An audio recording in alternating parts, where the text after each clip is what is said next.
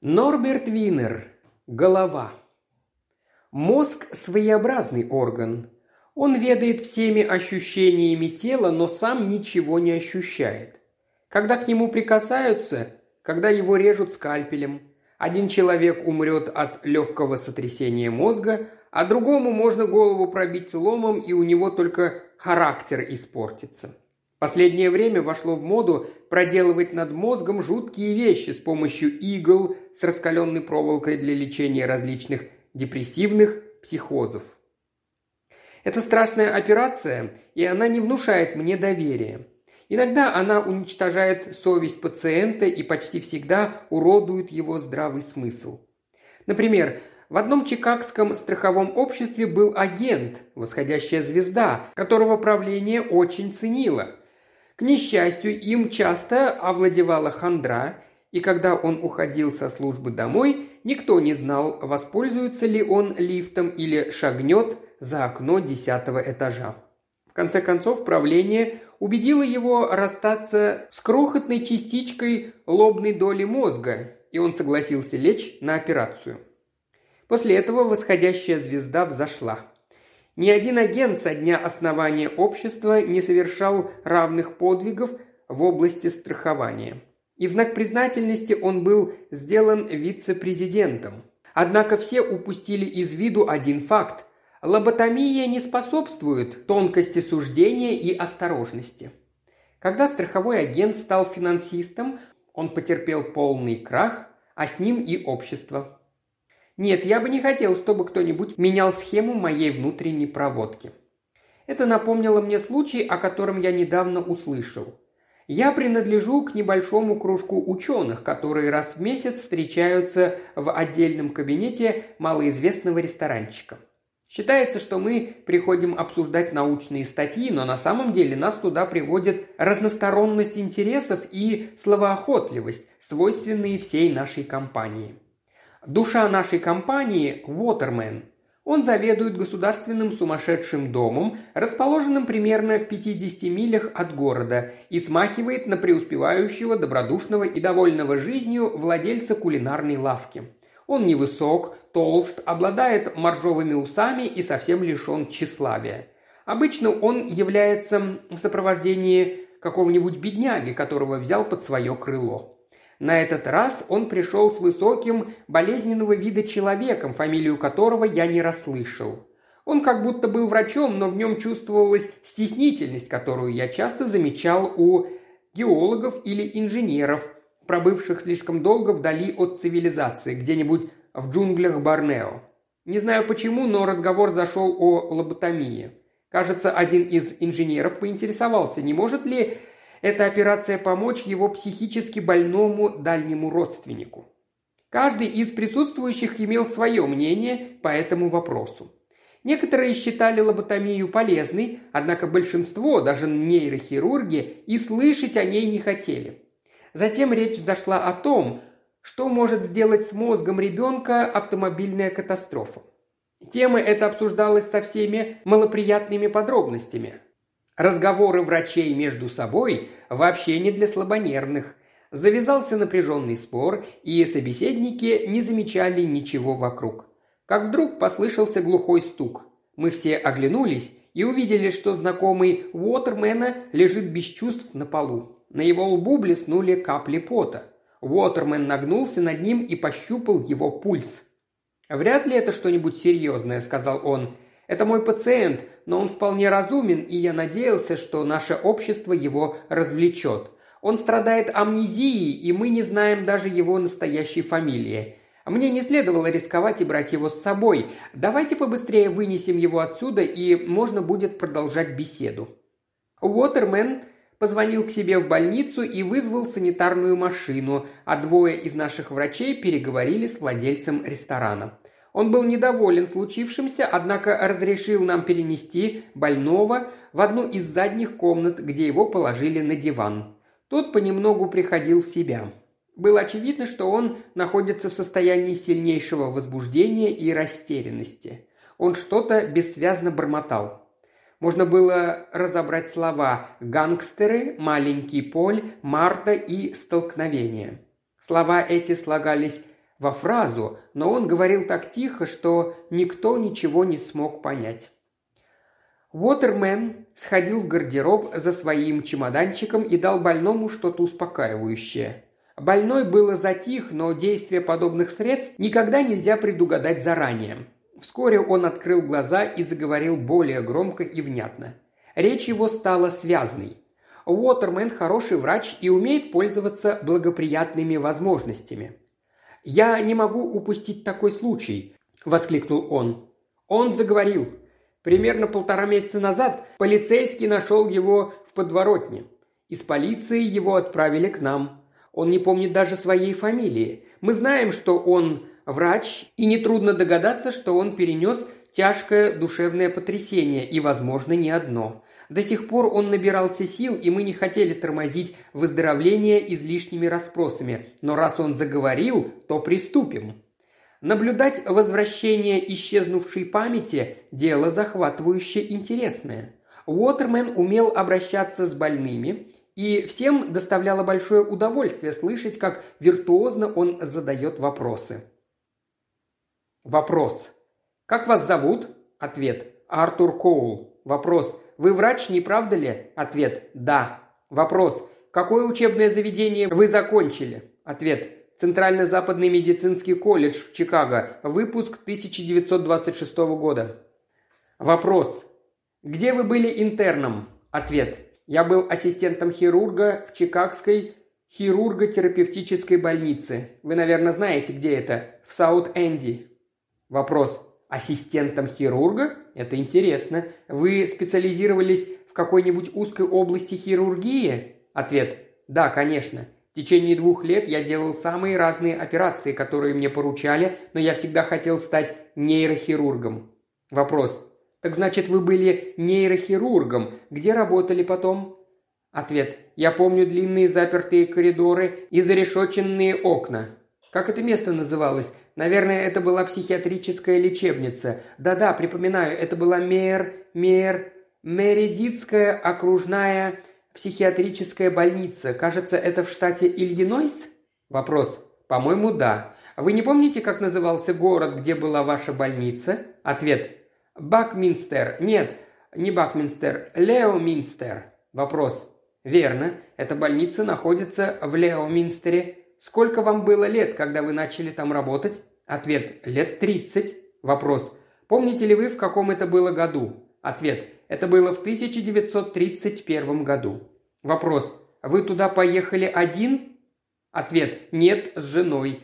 Я женат, не правда ли? А что случилось с моей женой? Она здесь? О, Господи! Марта! Марта!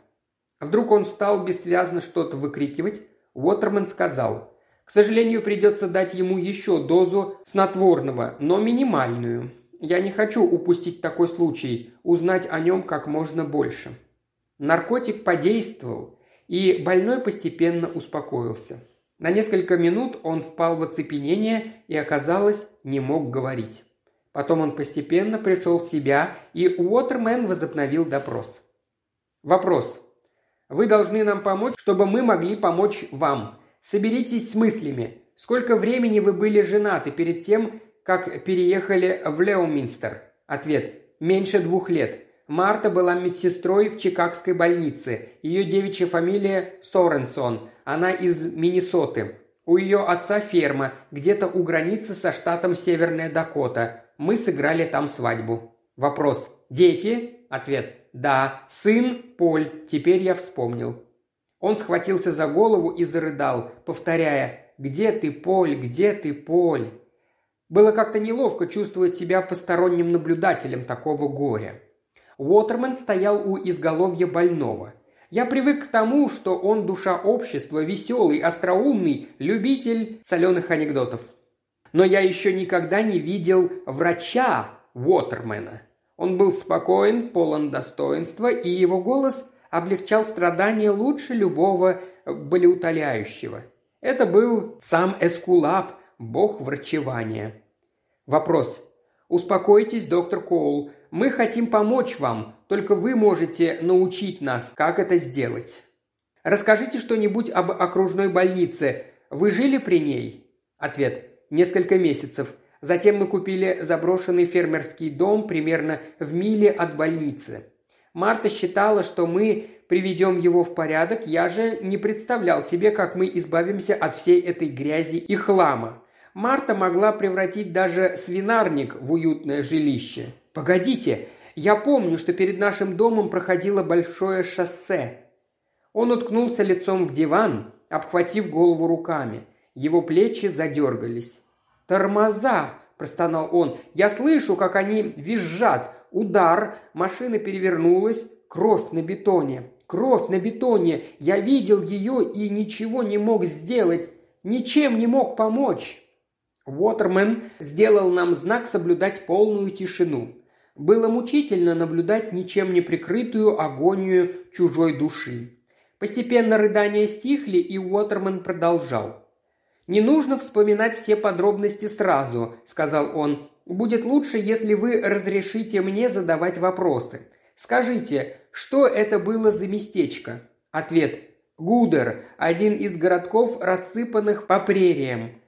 Он обслуживает нужды крестьянских фермеров, но правда в нем была фабрика. Вопрос. Фабрика? Какая? Что она выпускала? Ответ. Я никогда не мог узнать толком. Жители городка... Но ведь им верить невозможно. Вы знаете, какие слухи и сплетни изобретаются в таких тихих поселках? Вопрос.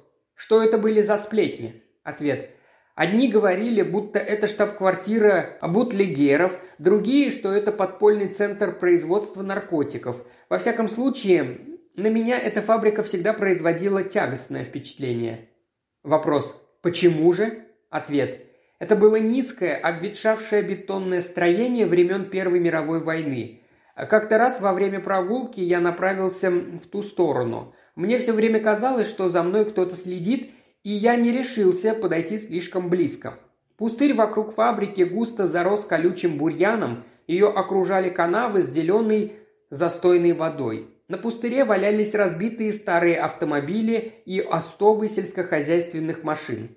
Казалось, там никто не бывал неделями, но иногда мы видели, как к фабрике в сумерках подъезжал большой автомобиль. Вопрос. Какой автомобиль? Ответ. Он походил на дорогой лимузин, но с мощностью не уступал грузовику, а человек за рулем? Вопрос. Когда вы видели этого человека? Ответ. Это произошло, когда лимузин мчался по шоссе мимо нашего дома со скоростью свыше 80 миль в час – как раз перед... О, Господи! Я видел, как наш автомобиль был распорот, точно намокший бумагший кораблик, и вылетел на обочину. Это ехали они. Мой Поль, моя Марта, мой бедный маленький Поль. Речь Коула стала бессвязной, он весь дергался. Нечто подобное я видел только у подобных животных на операционном столе. Уотерман впрыснул ему еще что-то, не то успокаивающее, не то возбуждающее, и Коул постепенно затих. Вопрос. Расскажите мне про человека в лимузине. Ответ. Высокий, толстый, щегольски одетый, с багровым шрамом на щеке от уголка глаз до губы. Вопрос. Вы не помните, как его звали? Ответ. Кажется, Макалуза. Но его никогда не звали по имени. Местные жители мало о нем говорили, а когда упоминали, то называли его «головой». Вопрос. Это он занимался производством наркотиков? Ответ. Кажется, но один мой приятель говорил, что он, кроме того, крупный грабитель банков. Вопрос. Что было после катастрофы? Ответ. У моей жены оказался перелом позвоночника. С того самого дня и до самой смерти она не сделала ни шагу.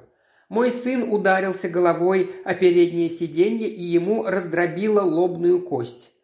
Я увидел сплюснутую, совершенно бесформенную голову.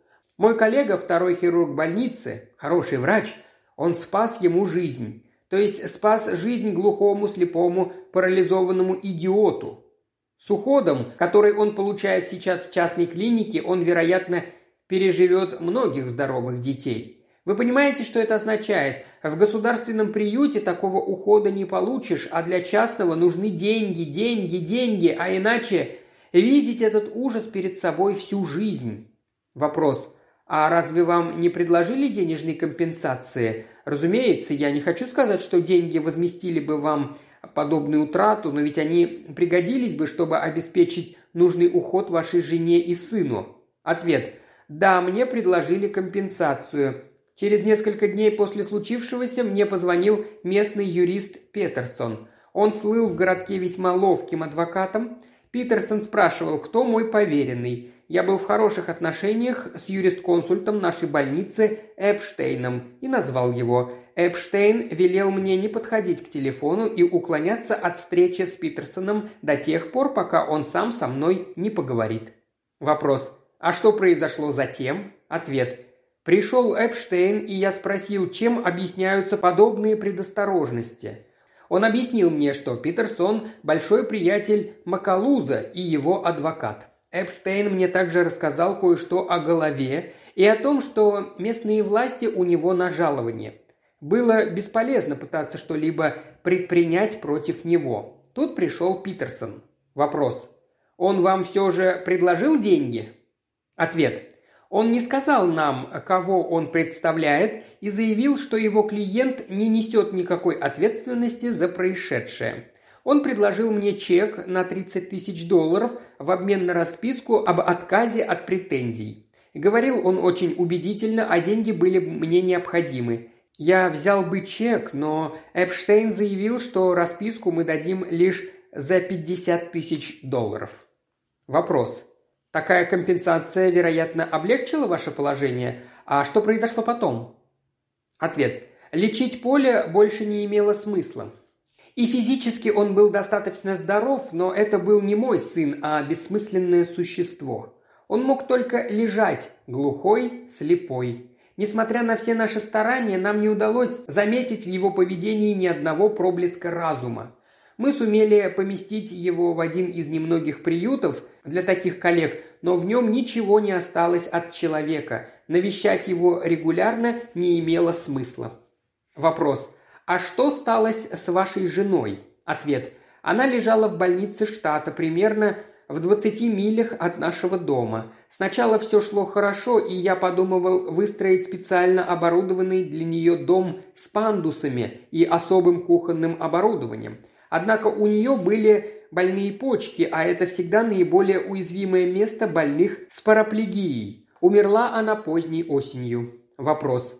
Таким образом, вас уже ничто не связывало с Лео Минстером. Вы туда вернулись? Ответ. Да. Поезд прибыл на станцию около десяти вечера. Я заметил на перроне двух подозрительного вида молодчиков. Они, казалось, ждали меня. Один был дюжий боксер со сломанным носом, второй среднего роста, худой, с морщинистым болезненным лицом. Он был в облегающем пальто, шляпу надвинул на самые глаза, а руку не вынимал из кармана. Боксер подошел ко мне сбоку и сказал сиплым голосом астматика. «Вы нам требуетесь. Хозяин разбился». «Хозяин?» – переспросил я. «А кто это?» «Вы его знаете», – прохрипел боксер. «Его все знают. И вы в том числе. Это голова. Мы ехали не так уж быстро. Миль восемьдесят, не больше, как вдруг на шоссе вышла погулять корова. Ну, из коровы получился бифштекс, а из машины лепешка. Ее три раза перевернуло. Голову шарахнуло о ветровое стекло, и нам что-то не нравится, как он выглядит. Мы посторонних не любим, да и ехали мы по делу, которое никого кроме нас не касается, а потому отвезти голову в больницу не можем. А работа как раз по вашей части. Мы вас знаем, говорят, что в своем деле вы спец. Нам кажется, что мы с вами сговоримся». Я ответил, что мне нужно зайти в больницу за своим чемоданчиком. «Делай, что тебе говорят, умник. Тебе же будет лучше. Идем». Процедил второй в узком пальто и буркнул в сторону своего товарища. «Много треплешься, жирный». Мы проехали около полутора миль и остановились на заросшем бурьяном пустыре у ворот фабрики. Кто-то крикнул «Эй вы, пароль!» Жирный что-то промычал и нас пропустили. Меня подхватили под руку и втащили в контору. Это была уютная и даже с некоторой изысканностью обставленная комната. Ничего подобного я не ждал после разбитых окон и голых половиц в остальных помещениях. Меня втолкнули в дверь так резко, что я, споткнувшись о порог, упал. Поднявшись, я увидел в комнате еще двух человек, кроме моих провожатых. Одним из них был Питерсон. Он помог мне встать, второй был в коричневом костюме и с твидом и походил на энергичного старшего служащего какой-нибудь солидной фирмы. Имени его я так и не узнал, но думаю, он был посредником между головой и крупными деловыми воротилами. Питерсон сказал, «Я прошу извинения за нашу бесцеремонность, но мы оказались в таком положении, что не можем соблюдать правила вежливости. Мы не желаем вам ничего дурного и надеемся на вашу сдержанность. С мистером Макалуза произошел несчастный случай, а вести его сейчас в больницу было бы неразумно. Мы рассчитываем на вашу помощь, и я обещаю, что вам за нее хорошо заплатят. А если я откажусь?» Я обвел взглядом их лица и похолодел. «В таком случае, доктор Коул», – сказал Питерсон, – «нам ради собственной безопасности придется принять соответствующие меры. Вы умный человек, и я уверен, что вы понимаете, какими будут эти меры». Поколебавшись некоторое время, я решился. «Хорошо, где больной?» Передо мной открылась дверь соседней комнаты, обставленной с еще большей роскошью. Голова сидел в кожаном кресле, беспомощно откинувшись на спинку. Его лицо налилось темным румянцем, и шрам выделялся особенно четко. Рот был раскрыт. Он дышал тяжело и прерывисто. Под левой ноздрёй виднелась струйка засохшей крови, лоб был обмотан чистым полотенцем. Мистер Макалуза должен был поехать по одному крайне конфиденциальному делу, сказал человек в коричневом костюме. Машина столкнулась с коровой, и его швырнуло о ветровое стекло. Для нас, и позволю себе сказать, для вас весьма нежелательно, чтобы кто-нибудь узнал о его состоянии. Я размотал повязку. Макалуза бессмысленно смотрел прямо перед собой. Зрачки были расширены не одинаково, я начал ощупывать его лоб. В нем была вмятина, словно в дыне, которую ударила копытом лошадь. Когда я начал осмотр, Питерсон наклонился вперед. Коричневый костюм пристально рассматривал свои ноги и резко вскочил, когда кость под моими пальцами хрустнула. У Макалуза, несомненно, была разбита левая лобная кость. Окончив осмотр, я сказал коричневому костюму, что нужна немедленная операция, и я должен послать за своими инструментами. «Не беспокойтесь», – сказал он, – «мы позаботились о том, чтобы обеспечить вас всем необходимым». С этими словами он передал мне чемоданчик с золотыми инициалами Дж. Маккэ под ручкой. «Это ведь чемоданчик доктора Маккоула», – сказал я. «Возможно», – ответил он, – «но вас это не касается». Нынче в автомобилях ставят удивительно крепкие замки. Я осмотрелся. Мне нужна была кастрюля, чтобы вскипятить воду, несколько полотенец и хороший плоский стол, на котором я мог бы провести операцию. Коричневый костюм понял, о чем я думаю. «Вы можете использовать письменный стол», – сказал он. «Голова не будет в претензии, даже если на крышке останутся пятна. Вода в ванной уже согрета, и в бельевой у нас много полотенец – Купидон был санитаром в больнице, пока не отправил одного больного на тот свет. «Ничего, ничего, Купидон», – добавил он, – «при докторе можно говорить откровенно». Я приступил к делу. Сперва я обрил голову пациента и обработал ее спиртом, затем сделал укол новокаина, когда он начал действовать, я анестезировал ткань вокруг разбитой кости. Я не стал применять общий наркоз, так как в таких случаях очень важно знать, вернется ли к пациенту сознание, когда прекратится давление на мозг. Затем сделал надрез на коже и услышал, как трепан заскрежетал о кость. Купидон был отличным ассистентом, а в нужную минуту он без просьбы подавал мне на марлевой подушечке кровоостанавливающие зажимы и, казалось, следил за моими действиями взглядом знатока и с большим уважением – Признаться, даже при столь страшных обстоятельствах мне это льстило. Макалуза стал приходить в себя, задышал равномернее и легче. Он открыл глаза. Остекленевшее выражение исчезло. Зрачки стали симметричными. Его губы зашевелились. «Где я?» – спросил он. «Что случилось?» «Не волнуйтесь, голова», – сказал коричневый костюм. Случилось небольшое несчастье, но вы в хороших руках. Доктор Коул поставит вас на ноги». «Коул», – сказал он, – «припоминаю, у меня было с ним недавно одно дельце. Он человек надежный. Я могу с ним поговорить?» «Я здесь», – ответил я как можно спокойнее. «Что вы хотите мне сказать?» «Мне очень жаль, что тогда получилось так неудачно, что вы правильно отнеслись к тому, что случилось. Ну, что было, то было. А вы меня хорошо подштопаете, так?»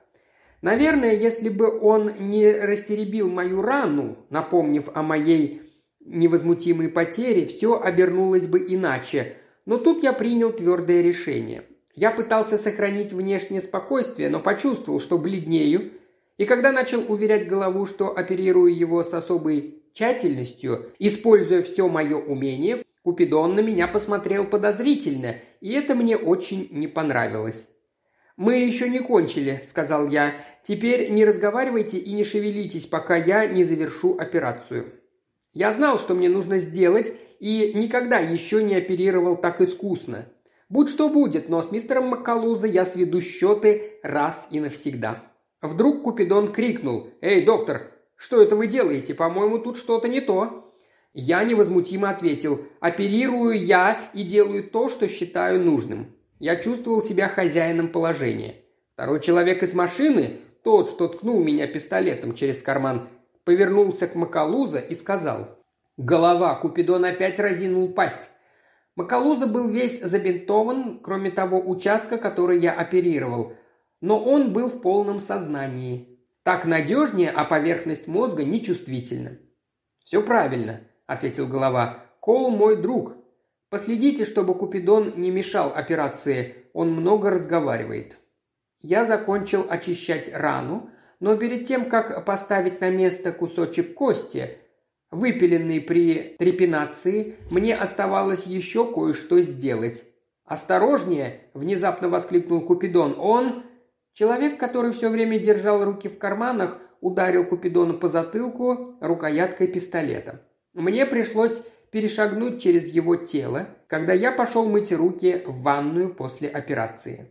Когда я вернулся, коричневый костюм сказал «Вот 50 тысяч. Конечно, вы понимаете, что в Леоминстере вам оставаться нельзя. Если вы нам попадетесь в этой части страны, то, поверьте, вам недолго останется жить. Мы посадим вас на самолет, Отправляйтесь на Тихоокеанское побережье и можете там работать под другим именем. «Так не забудьте же, не то...» Я промолчал. Деньги для меня ничего не значили. Вообще мне ничего не было нужно. В это время голова пробормотал через повязку. «Дайте ему сто тысяч, ребята, я чувствую себя отлично». Я объяснил им, как за ним нужно ухаживать, и взял предложенные мне деньги. 99 тысяч хрустящих купюр и еще тысячу купюрами в 50 и 100 долларов. Мне вручили билет до Сан-Франциско. Жирный в ту же ночь отвез меня на машине в Чикагский аэропорт. Он ушел с летного поля, лишь когда я сел в самолет, отправлявшийся прямым рейсом в Сан-Франциско. Очутившись в самолете, я уложил полученные деньги в большой конверт, который нашел в спинке сиденья перед собой, и оставил себе лишь несколько долларов на ближайшие расходы. На конверте я написал адрес окружной больницы и отдал его стюардессе. Теперь у меня не было ни долгов, ни денег, ни друзей. Все это казалось сном. Я мог отправиться куда угодно, но мне некуда было ехать. Я покрылся холодным потом и почувствовал, что часть моей души мертва и похоронена. Вот примерно все, что я помню. Дальше все смутно. Трущобы, товарные дворы, путешествия в товарных вагонах, как я попал к доктору Уотермену, не знаю. Говорят, полицейский подобрал меня в подворотне, приняв за пьяного. Речь Коула становилась все медленнее, наркотики оказывали свое действие, и наступил покой, который был ему столь необходим. Он закрыл глаза и уснул. «Вы верите этой истории?» – спросил я Уотермена. «Не берусь решать», – ответил он. «Несомненно, этот человек перенес чудовищный удар, но все, что он рассказал, могло быть и плодом воображения. Я не совсем понял, что именно он сделал с головой перед тем, как приступил к наложению швов. В конце концов, в этой операции нет ничего хитрого. А вы что думаете по этому поводу? «Не знаю», – ответил я. «Он ведь мог убить Макалуза сразу, но не сделал этого. Я не понял, на что он, собственно, намекал». Послышалось легкое завывание сирены, и через несколько минут подъехала машина из больницы. Вошли два энергичных молодых санитара и врач в белом халате. Они подняли Коула на носилки и исчезли. Уотерман устал и решил остаться с нами еще на несколько минут, а потом поехать в больницу. Мы молча курили. «Кажется, он что-то уронил», – сказал Уотерман. «Это ведь бумажник?» В бумажнике оказалось несколько монет и какие-то записи, относившиеся ко времени пребывания Коула в больнице. «Погодите», – сказал Уотермен, протягивая руку. «Кажется, я видел такие бумажники. В нем должно быть потаенное отделение. Дайте-ка его сюда».